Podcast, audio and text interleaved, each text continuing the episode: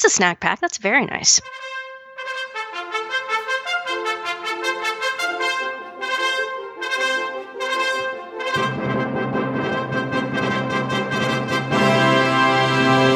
Today is Wednesday, February 20th, 2019. Time for episode 75 of the Barnhardt Podcast. And Venezuela is on the brink. The glory of Western Hemisphere's socialist experiment has a full on humanitarian crisis. And now the, the additional complication is they have two people claiming to be president, and the United States is flying aid down to Colombia right across the border. And the only well fed people in Venezuela are holding guns and saying that aid can't come into Venezuela.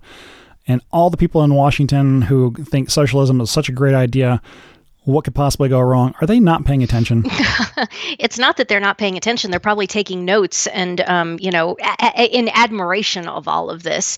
Um, I think it's I think it's most amusing that you know anti Pope Bergoglio is has said or his toadies have said that China is the shining example of you know the application of of the church's social teaching in the world. And I'm just waiting for the proclamation that Venezuela is the is the perfected application of um, of the church's economic theory and and political theory as well. I'm it's, it's just a matter of time. It's just a matter of time um, it's it, I don't know. it's it's strange. A few hours ago, just on a I don't know how I I got on the tangent, but I was reading something about Jonestown, and you know, it's just it's just a matter of time. Uh, you, know, Venezuela is is careening towards that. There's there have been reports out of Venezuela for a long time now that there's been you know low level cannibalism going on, things like that and you know you you have to understand that with these political leaders they don't look at that and are they they are not horrified by it. All they care about is power. And so they look at Venezuela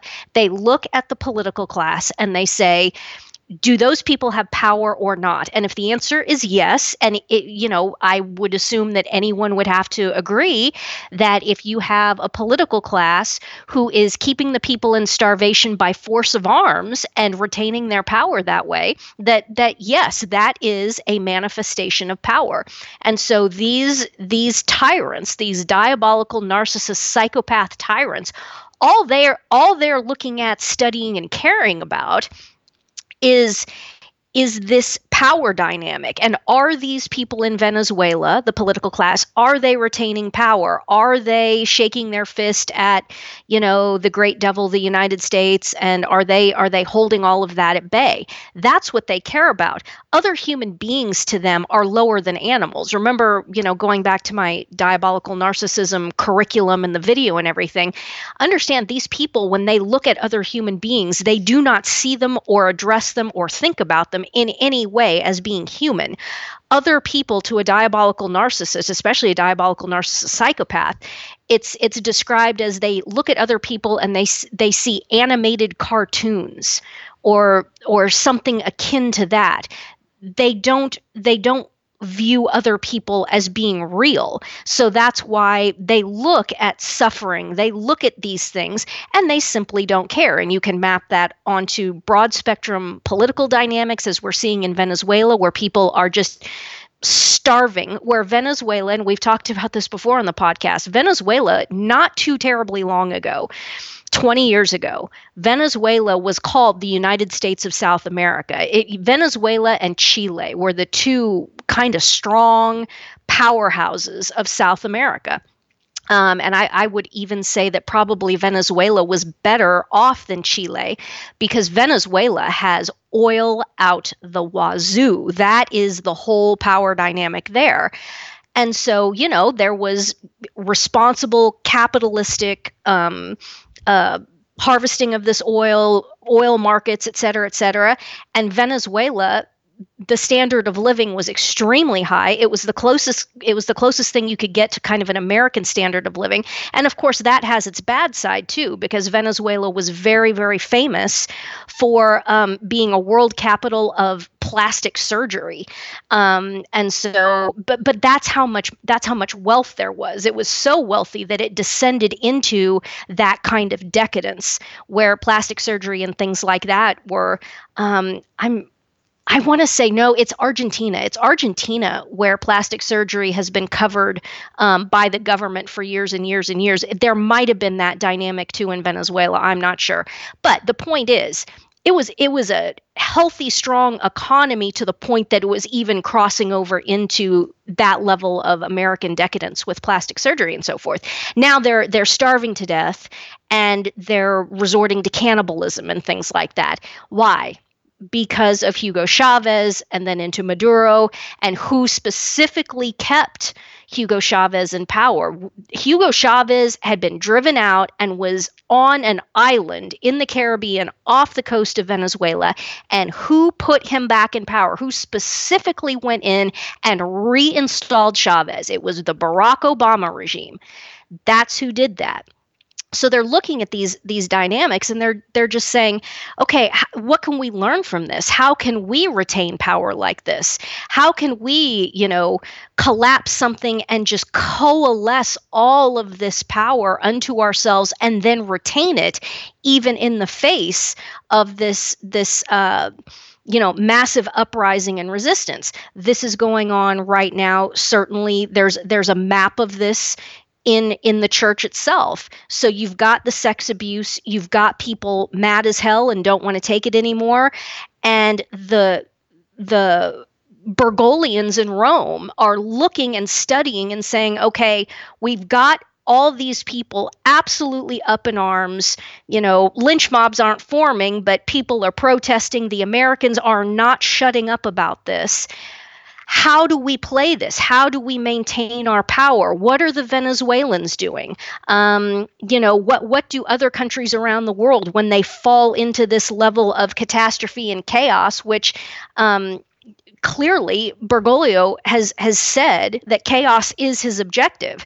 His motto of his anti-papacy is "Hagan lío," which means literally make a mess, but colloquially it translates out of Spanish into raise hell that's that's his theme because that is the entire marxist peronist total really just totalitarian and then ultimately freemasonic and satanic objective is to get things into a state of chaos and then you coalesce your power out of that so they're studying this with admiration. How is Maduro holding this off? How is this all going to continue to unfold? And there's, you know, there's plenty of example of this in the history of Argentina. Really, the the entire history of South America is just tumult after tumult after uprising after revolution after regi- after regime change after you know currency reset et cetera et cetera et cetera.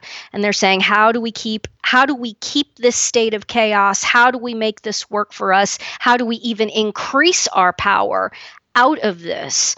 And um, it's just every all these confluence of events and how everything refers off of each other and touches everything else. It's it's pretty remarkable to watch it in real time. And if it's this interesting in real time, which, you know, in, in a historical context, it's the hardest to perceive things in real time. Imagine the, the field day that historians are going to have with this era that we're living through right now, assuming that the um, Immaculate Heart does not triumph and, the, and that there is not a supernatural resolution to all of this. If this continues to grind on, historians are going to have a field day with this. And of course, this is happening in a country with massive uh, material wealth and mm. natural resources.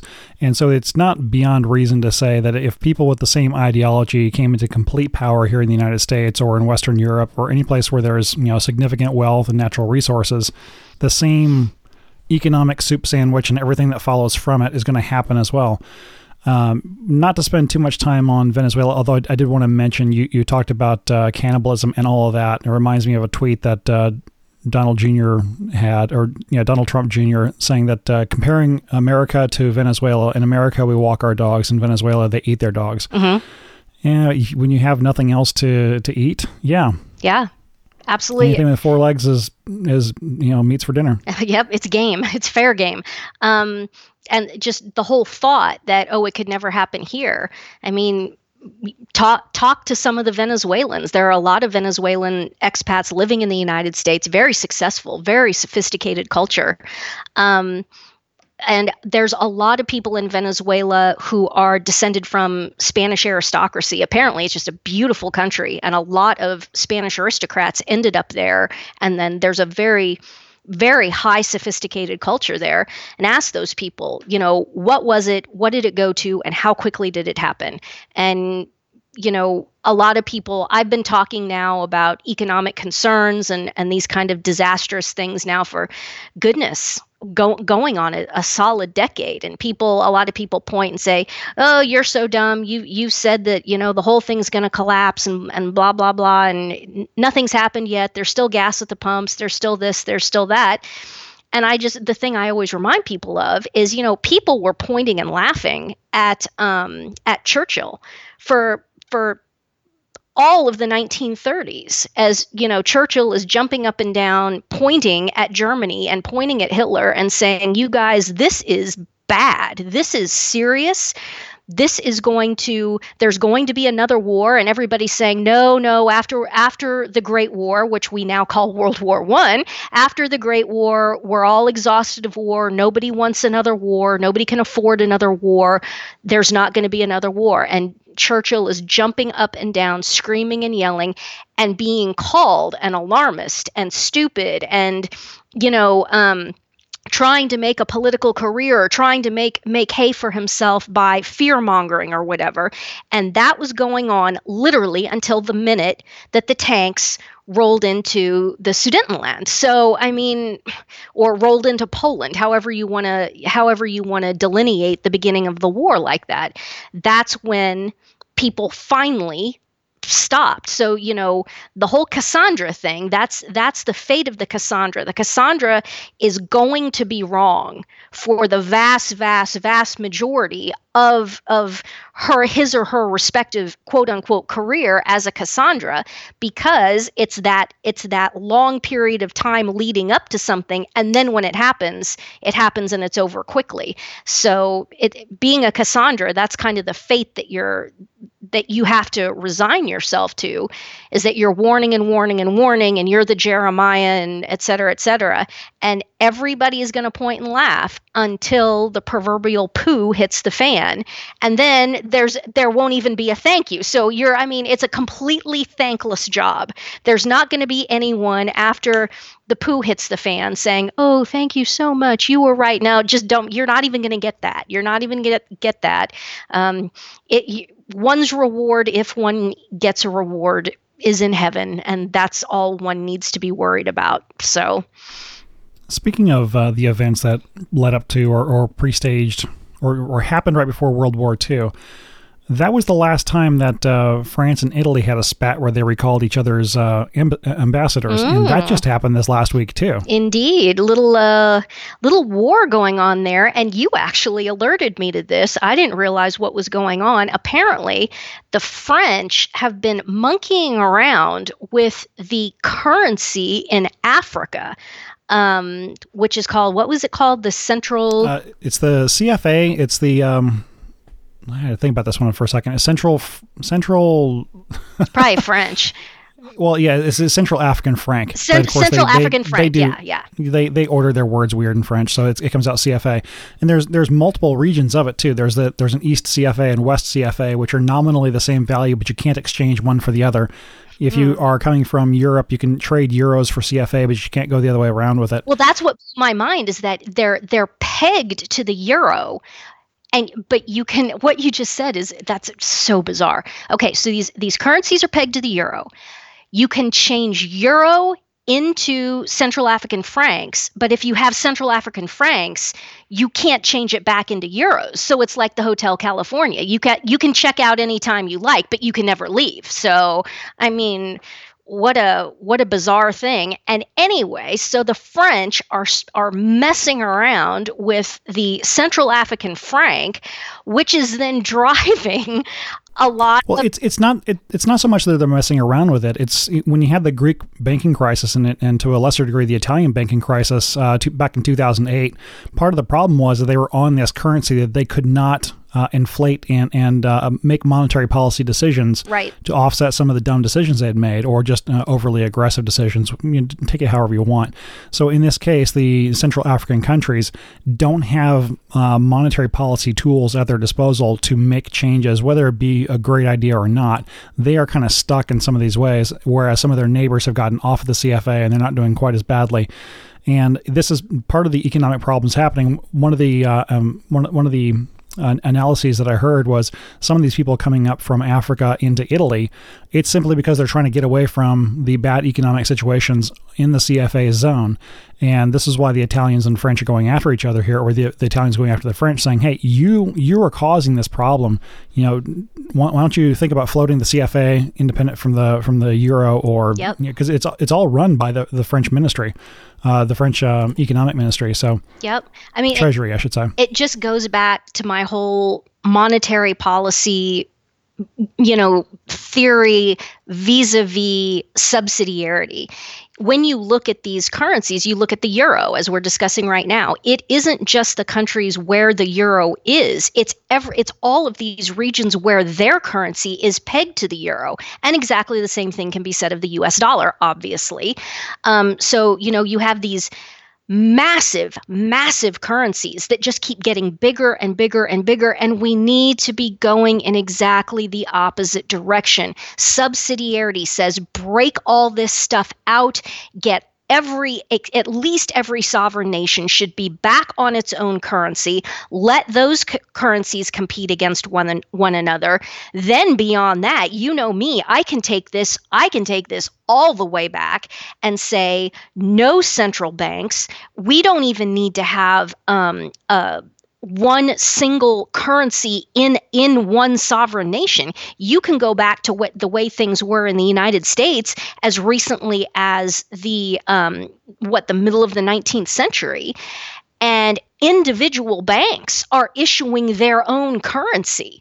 And so let let a bank compete against another bank and then beyond that, I'm even in favor of going back to where we outlaw branch banking, that banks may only have one physical location. Oh, I'm in favor of taking all of this stuff all the way back. And what's absolutely intriguing to me is integrating the, the electronic paradigms into this because it puts a completely different spin on it. You say, Ann, this is insane. How can you have all of these all of these different currencies competing against each other and everybody you know shopping around and people constantly change oh that that sounds great to me. That sounds absolutely fantastic. Because if you find out that some absolute psychopath like jon corzine is the president of your bank your the one location that you're that you have your um, your currency denominated in and you find out the president of the bank is a psycho you can you can take your money out go across the street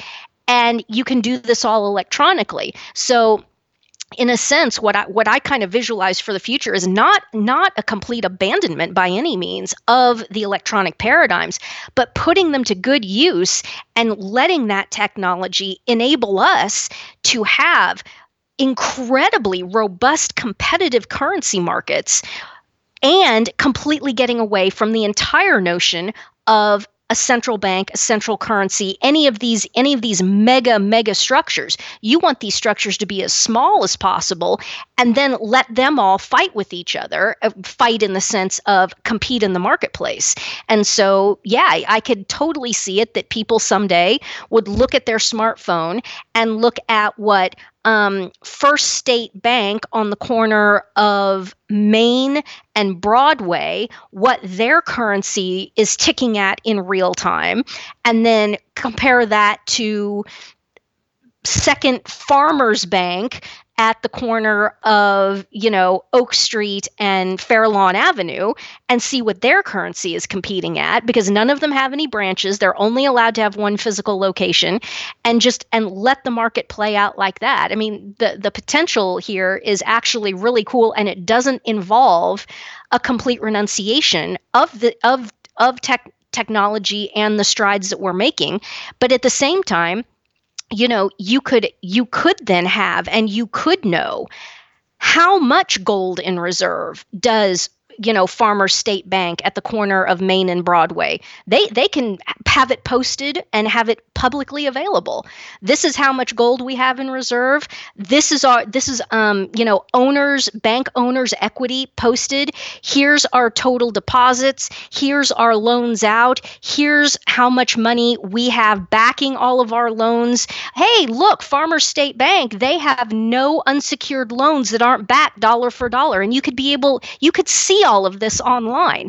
And then currency issued by that bank would be worth X and it would just, you know, and then you would peg that and you would keep track of of buying power by, for example, pegging these things and and this information could all be made available electronically as well to, you know, our currency will buy you X X gallons of gas per unit or whatever. Um, will buy you a kilowatt hour of electricity. What whatever it is you can name all of these physical commodities that are fairly you know fairly stable in a sense and just be constantly checking what is the buying power of each individual currency. So i think it's we have to get out of our minds this false notion that we have to have a central bank. Everyone has to be on the same currency. We don't. This is a freemasonic lie. This is all been inculcated in order to advance this Freemasonic agenda of consolidating everything into a one world government. And as we're now seeing playing out right before our very eyes in Rome, it's all also intimately tied to the notion of a one world, quote unquote, lowercase r religion all of these things coming together the economics the politics and the lowercase r religion. It's it's all of a piece. It all goes back to freemasonry and freemasonry of course is the spawn of satan. So there you go. There's my rant. I was just thinking if every bank is running their own currency, they could even be doing this on cryptocurrency as well. I mean, granted, it's it's something where you made the comment it's got to be backed by gold or some kind of uh, tangible resource, but I don't see why this couldn't all be um, quantified electronically. And I was thinking this would be a, actually quite a boon for the financial technology or fintech sector to uh, have re- real time exchange information. If I'm at the first bank of whatever, and I want to buy something, okay, what, what's the actual you know nominal exchange? I, I could see where you might have a theoretical um, exchange currency Yep. Where whereas you, you have you have like a U.S. Treasury dollars, but nobody actually gets those issued. It's just for a, a benchmark. Yeah, it's just a you basket. Many, yeah, have have a have a national basket. Yeah. Oh, that could that could be done so easily by sovereign nation. Every every itty bitty little teeny tiny bank, and they'd all by def- definition be little itty bitty teeny tiny, they would be reporting to a database in real time, and thus you could see you could see the basket of a given city, you could see the basket of a given state, you could see a basket of a given nation. And oh yeah, absolutely. It's there's so many robust possibilities here. And um, the the truth is is when you go to these massively um, conglomerated paradigms not only is it a recipe for pol- political disaster and you know abuse of power and so forth you're actually taking opportunities off the table in, in a in a huge way um, we're just leaving all kinds of possibilities on the table by disqualifying the the the small model, the subsidiarity model, which is exactly where we need to be going, but it's the opposite of where we're going. Well, it also isolates risk too. If you've got exactly. somebody making making bad bets or, or doing something risky and it implodes in their face, uh, yeah, it might be bad for people holding the currency of that bank, but then again, there could be a deposit insurance scheme. Exactly, something like the like the FDIC would actually be feasible and would work because I mean, this is this is one of the things that you know years ago when in the in the MF Global days and when I was still a commodity broker and all of this, and I was doing all these interviews with, um, you know, all these different financial outlets and stuff. One of the drums that we were all beating is people, you have to understand, FDIC a few years ago, the FDIC had nothing. They had they had no money whatsoever. It was so bad that what they had to do, I can't remember how many years, but they put out an emergency decree and every bank had to pay in advance like three, four, five years worth of uh, premiums in advance because the FDIC was completely busted. You look at how many, how much, um, and I can't remember, I can't remember the figure anymore. How many trillion are on deposit in banks in the United States and then you look at the balance sheet of the FDIC and they only had like like a quarter of a billion or something like that. I mean it was it was just it was a joke. It was a complete joke what happens when Citibank goes down, when JP Morgan goes down, when Wells Fargo goes down? What, what, what do you do when something that big goes down? FDIC is, is a punchline to a bad joke at that point. However, if you go back to the model of subsidiarity, only teeny tiny single location banks if one bank fails because psychopath Jon Corzine is running it or whatever, you can have a model whereby there is actually a deposit insur- insurance corporation that would have more than enough funds to cover the failure of one little itty bitty bank. That wouldn't be a problem at all where again the bigger you get the more completely unfeasible all of these things become and you know so many people out there were just so blinded by oh well my bank it, every teller window every single teller window has that gold bronze colored plastic um, notification thing with the logo FDIC. Every deposit of this bank is guaranteed up to $100,000 yeah really wells fargo wells fargo you're gonna you're gonna guarantee wells fargo up to 100 100000 per account y- you would have to be I, I there's no way that you can be a reasonable human being and believe that that's true. There's just no way. Um, but so many people are so ignorant and they say, well, it's right there in writing, so it must be true. It's like, do, do the math. Do the math. There isn't that much money. Um, and then heaven, heaven forfend that there would be multiple big bank failures simultaneously.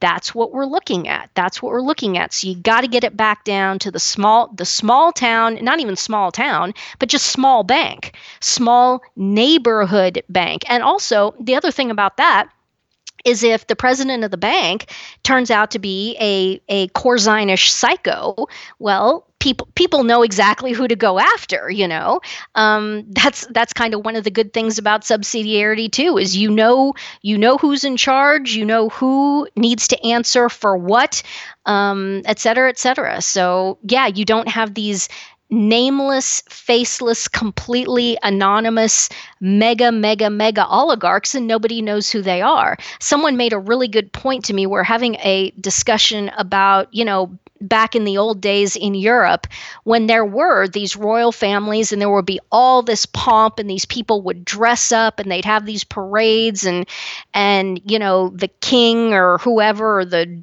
grand duke or whatever he is he's wearing some ermine cape and he's got some huge bejeweled thing on his head. And the point was made one of the reasons why they did things like that is because the people then knew, because obviously there's no television or photography or anything, but the people knew by sight who who you went after and let's be honest if it came to it who you needed to kill if your if your government if your kingdom becomes a tyranny. You know exactly who to go after. You know who the king is. You know who the Grand Duke is. You know who the Doge is, or whatever paradigm you're in. That's why those people were dressed up and there was all that ceremony and pomp and circumstance. Now, compare that to today. Who's running the world? Well, I'll tell you, probably the five most powerful people genuinely running the world could walk down the street of any major city, certainly any city in the United States, and nobody would have any idea who they are by sight. They would just blend completely in. They're not on the internet. Their pictures aren't out there. Nobody knows who these who these people are who are running the European Central Bank, who are running, you know, this, that, and the other. Um, they they live completely hidden and in complete anonymity, and so you know there's all of this American shaking your fist and raging against the notions of nobility, aristocracy, you know, pomp pomp and ceremony with regards to these sorts of things. But if you look at it in context now you realize that this in fact this demythologizing of all of these public offices this is absolutely key to the Freemasonic agenda because these people who are at the top of this running running the world in terms of politics and in terms of economics these people are completely anonymous. That is why the freemasonic system rails against any sort of um, certainly monarchy, but any sort of very, very publicly visible leadership with pomp and circumstance, um, because they want to be able to just totally blend in like Satan, their father. So that means that Jerome Powell isn't really running things? Who? He's the chairman of the Federal Reserve right now. Is he really? Oh, see, I'm just so and to be honest, I had to look it up. I, I did not know that off the top of my head. I couldn't tell you who the other uh, regional governors are either. I, that's never been my wheelhouse. So I figured that um, what's his name uh, ran it for years and years. Oh, oh, I, Bernanke? No, no, no, no before um, him, before him. Oh, what's his name? ah! Oh, Oh, Greenspan. Greenspan. Thank you. I just want to say it's a really Jewish name. It's a really Jewish name. Greenspan. Greenspan. I figured the is he still alive? I figured the the body of Greenspan was still running things. Uh, he's younger than Ruth Bader Ginsburg. I think he's still alive. Well, that's that's. let's see. Oh, yeah, he's ninety-two. Yes, he is still alive. Yep. Well, one of the one of the things you mentioned is that um, talking about if you're if if uh, Wells Fargo went down, how would your your savings or how, how would your accounts be safe? And one of the thoughts I had since I've I was in the Navy and we've got some pretty darn big ships. You'd think that if you poke a hole anywhere in one of the big ships, the whole thing goes down. Except that it's all compartmentalized. You can seal off compartments to keep that the area of flooding localized, and then go fix it later. Mm-hmm or as soon as possible, why not have a situation where for a bank, once it grows in size, say, I don't know, I'm just going to be very arbitrary about this and say for every billion dollars yeah. in assets on, on hold, yep. it has to be compartmentalized into its own banking unit. Yep. So you could have a Chase Manhattan type bank or whatever they're called this week. I, I don't keep track of the banks. Uh, you, have, you could have something on the scale of a Bank of America where it's got hundreds of billions of dollars of assets, but for, but that's going to be perhaps a hundred uh, compartmentalized uh, groups and that's all going all, all, of the consumer banking will be separate from the business banking which will be separate from the uh, investment banking. That so that individual units could go down. And yes it, it, it might be a, a, a, something you'd notice on the b of a stock but it doesn't take the whole company down much less the whole financial system. That's already what the paradigm is. And what those companies are called is they're called bank holding companies. And so there there is one super bank holding company that is the owner of then multiple banks. Yeah, that's already what the situation is. And that also exists with brokerage houses because if I'm not mistaken, when MF Global happened, there was an overarching parent company. It was like, eh, it was called MF Holdings, if I'm not mistaken.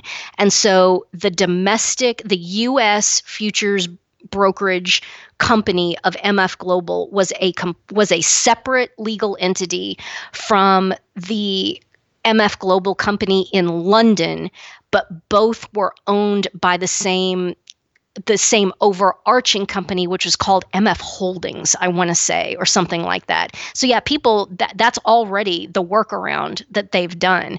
Um, I think you look at uh, making bank holding companies illegal again. And everything has to be 100% separate. Now, at that point, you would say, okay, there might be, you know, one head of a family, and each son maybe owns, you know, he's got five sons. And so each son has his own completely separate bank. But the father of each of the five sons is is calling the shots, yeah, it, yeah, it, it would probably revert to something like that. But it's a lot easier to keep to keep control of and keep you know keep your eye on dealing with something like that rather than dealing with these companies that have you know billion dollar 10 billion dollar 100 billion dollar and multiple hundred billion dollar um, balance sheets and so forth. It's you, you just can't you can't control it. Okay, I was I, I was thinking about it a little bit differently, but I don't know. Maybe we can develop that on a future podcast mm-hmm. because this one has to be a little bit short. Yes, we're recording this is a rare middle of the day uh, over over lunch break uh, recording because I'm going to be out of town for the next uh, week or so. Uh, going out to well, by the time this publishes, it's not going to be a huge surprise. I'll be in San Diego, so uh, we'll probably record something again next week and uh, a more normal length one. until then, do you have anything else you wanted to add? Uh, no, just keep praying. Thank all my benefactors and all my supporters, as always. And uh, thank you, friend, for all of your support. The email address for the podcast where you can send feedback, comments, suggestions, or a redefinition of compartmentalized banking, if that sounds like something to, you want to bite off. The email address is podcast at barnhardt.biz. Masses for Ann's benefactors every single day and once every week, uh, a requiem mass for everyone who died in the previous week. Please pray for the priests who are offering these masses. They definitely need our prayers. And it's been a little while since we've um, named the benefactors of, of the podcast, the supporters of uh, Super Nerd Media, because the Barnhardt podcast is a production of Super Nerd Media. And if you found something of value in this or previous episodes and would like to return some value, uh, please visit supernerdmedia.com for more details. And I wanted to thank Donald, PMJ, Marianne, Laura, Charles, and Paul, uh, who submitted via PayPal and Mark and Mark, the same person twice, um, who sent something into through the PO box.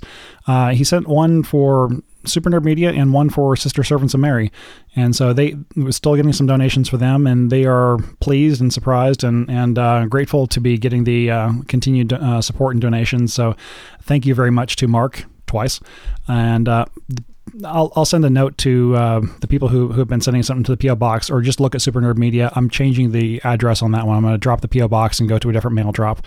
So take, keep an eye on that. Okay. Uh, Matthew 1720. Matthew 1720 initiative, fast, full fast, twice a week. I'm doing Tuesdays and Fridays, and the intention is that Bergoglio be publicly recognized and removed as anti pope and the whole thing be nullified, that Pope Benedict XVI Ratzinger be publicly recognized as having been the one and only, li- one and only living pope since April of 2005, that Bergoglio repent, revert to Catholicism, die in a state of grace, and someday achieve the beatific scientific vision, and that likewise Ratzinger repent of what he has done. Pope Benedict repent of what he has done, die in a state of grace, and also someday achieve the beatific vision. Nothing less will do. Our Lady of uh, Our Lady, undoer of knots, pray for us. And until until next time, I am Super Nerd, and I'm Ann. Thanks, guys. God bless.